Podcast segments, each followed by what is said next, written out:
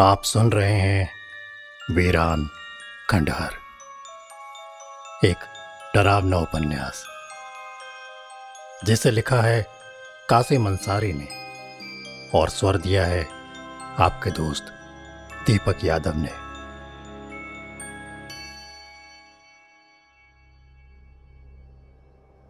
कुछ देर के बाद साहिल को ऐसा महसूस हुआ कि जैसे कोई उसे आवाज़ लगा रहा है। साहिल बहुत गहरी नींद में था। उसने नींद में ही जब उस आवाज़ को पहचानने की कोशिश की तो वो समझ गया कि वो आवाज़ किसी और की नहीं, बल्कि उसके ही दोस्त हैरी की थी। साहिल ने अचानक अपनी आँखें खोली तो उसने देखा हैरी उसके बेड के बगल में खड़ा हुआ था। थैंक गॉड साहिल, तेरी नींद टूट गई। तुझे पता है मैं कितनी देर से तुझे आवाज़ लगा रहा हूँ? साहिल अचानक उठकर खड़ा हो गया, और वो हक्का बक्का इधर उधर देखने लगा। उसे याद था कुछ देर पहले उसने छत के ऊपर से छलांग लगाई थी। मगर ये क्या? वो उसी कमरे में मौजूद था जिस कमरे में वो रात में सोया था। वो हैरत के आलम में हैरी की तरफ़ देखने लगा। हैरी उसकी हरकत को बहुत गौर से देख रहा था। हैरी ने बहुत धीरे से साहिल की तरफ़ देखकर कहा, कुछ देर पहले जब मेरी आँख खुली, तब मैं भी इसी तरह इधर उधर हैरत से देख रहा था। और जब मेरी भी समझ में कुछ नहीं आया तो मैंने तुझे उठा दिया। हैरी की बात सुनकर साहिल हैरी को सवालिया नज़रों से देखने लगा और उसने सवाल भरे अंदाज में हैरी की तरफ़ देखकर कहा, मैंने एक अजीब सपना देखा। हैरी, मैंने देखा मैं अपने घर पहुँच गया हूँ और तू भी मेरे साथ है। साहिल ने आहिस्ता आहिस्ता हैरत के आलम में हैरी से अपने सपने का बयान किया। हैरी साहिल की एक एक बात को बहुत गौर से सुनने लगा। कुछ देर के बाद साहिल खामोश हो गया। और वो कमरे में इधर उधर चहलकदमी करने लगा। मानो कि जैसे उसका दिमाग काम ही न कर रहा हो। हैरी ने साहिल की तरफ़ देखकर कहा, तुझे पता है साहिल, तू जिस सपने का बयान मुझसे कर रहा है हूँ बहु वही सपना मैंने भी देखा है। हैरी ने जैसे ही अल्फाज बोले, साहिल के मानो होश उड़ गए। वो हक्का बक्का हैरी की तरफ़ देखने लगा। क्या बात कर रहा है तू यार? क्या तूने भी वही सपना देखा जो मैंने देखा? मेरे दोस्त हु बहू बिल्कुल यही सपना। जिस तरह तू इस सपने से परेशान होकर कमरे में इधर उधर देख रहा था, ठीक उसी तरह मैं भी इधर उधर देख रहा था। जिस तरह से सपने में पीर बाबा नाम के शख्स ने छत से कूदने के लिए तुझे कहा था हु बहू सपने में तेरे साथ मैं भी कूदा था, साहिल। मैंने भी वही सपना देखा था। मेरी मेरी समझ में नहीं आ रहा कि आखिर ये हम दोनों के साथ क्या हो रहा है। सही मायनों में मुझे वाकई डर लग रहा है। मुझे लगता है कि साहिल, हम दोनों किसी बड़ी मुसीबत में फंस गए हैं। तुझसे एक बात पूछूँ? हैरी बोलते बोलते अचानक खुद को बहुत बेबस महसूस करने लगा और उसने उस बेबसी के आलम में साहिल की तरफ़ देखकर कहा, कहीं ऐसा तो नहीं साहिल? उस एक्सीडेंट के बाद हम दोनों मर गए हों? क्या बकवास कर रहा है तू? ऐसा ऐसा कुछ नहीं है। ये तो कोई और ही चक्कर लगता है। साहिल हैरी से ये बात कर ही रहा था, तभी अचानक उन दोनों के कानों में दरवाज़ा खटखटाने की आवाज़ सुनाई दी। साहिल और हैरी खामोश हो गए।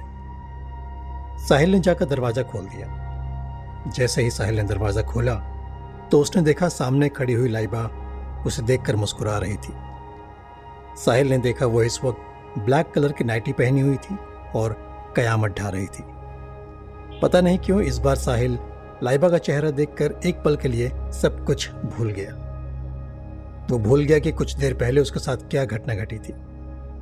साहिल लाइबा को बहुत गौर से देख रहा था और उसके दिल के अंदर अजीब सी हरकत हो रही थी। और साहिल इस चीज़ को खुद नहीं समझ पा रहा था कि आखिर आज लाइबा के चेहरे में आज उसे क्या कशिश नज़र आ रही थी, जो उसे उसकी ओर खींचने पर मजबूर कर रही थी। हैरी साहिल को बहुत गौर से देख रहा था, मगर उसने साहिल से उस वक्त कुछ भी कहना मुनासिब नहीं समझा। साहिल, जो लाइबा को बहुत गौर से देख रहा था तभी उसके कानों में लाइबा की आवाज़ टकराई और साहिल होश में आया। तुम एक काम करो साहिल, नहा धोकर फ्रेश हो जाओ। मेरा भाई खाने के टेबल पर तुम्हारा इंतज़ार कर रहा है और अगर यूँ कहा जाए, हम दोनों तुम्हारा इंतज़ार कर रहे हैं। तुम्हें पता नहीं है साहिल, तुम कितनी देर तक सोए। हमने तुम्हें जगाना मुनासिब नहीं समझा क्योंकि मैं जानती थी कि तुम बहुत थके हुए हो। इतना कहकर लाइबा वहाँ से चली गई और साहिल उसे जाता हुआ देखता रहा। तभी उसके कानों में हैरी की आवाज़ टकराई। हाँ बस कर यार, क्या करेगा? तुझे क्या हो रहा है? तुझे याद भी है कुछ देर पहले हम लोगों के साथ क्या घटना घटी है? और तू उस लड़की को ताड़े जा रहा है? मुझे तो अब इस लड़की से डर लग रहा है, लेकिन तेरी तो नज़र कुछ और ही बयान कर रही हैं। हैरी की बात सुनकर साहिल मानो फिर से होश में आया और वो धीरे धीरे कदमों से हैरी के पास चलता हुआ आकर कहने लगा, पता नहीं यार क्यों, आज जब मैंने लाइबो को देखा तो मैंने खुद को उसकी ओर खींचते हुए पाया। आज उसके चेहरे में मुझे एक अजीब सी कशिश नज़र आई जो मुझे एक अजीब सी फीलिंग दे रही थी। कैसी फीलिंग मैं उसे शब्दों में बयान तो नहीं कर सकता। बस इतना कह सकता हूँ कि आज उसे देखकर मुझे ऐसा लगा जैसे कि मैं उसे बरसों से जानता हूँ। बकवास बंद कर, साहिल। मुझे तो लगता है उस लड़की का जादू है तेरे ऊपर। हमें इसके भाई से मिलकर जल्दी से जल्दी यहाँ से जाना चाहिए। और तूने एक बात नोट की है? कौन सी बात? यही कि आज ये लड़की तुझसे कितना बेतकल्लुफ होकर बात कर रही है। क्या तुझे ये बात अजीब नहीं लगती? अरे यार, कल मैंने ही तो उससे कहा था कि मेरा एक नाम भी है। तो इसीलिए शायद आज वो मुझसे मेरा नाम लेकर बात कर रही है। मुझे लगता है साहिल, तेरा दिमाग खिसक गया है। मैं क्या कहना चाह रहा हूँ तो समझ नहीं पा रहा है। मैं तुझसे ये कहना चाह रहा हूँ कि ये लड़की एक ही रात में तुझसे इतनी बेतकल्लुफ कैसे हो सकती है? हैरी की बात सुनकर साहिल खामोश हो गया। कुछ देर खामोश रहने के बाद उसने हैरी की तरफ़ देखते हुए कहा अब जो भी होगा देखा जाएगा।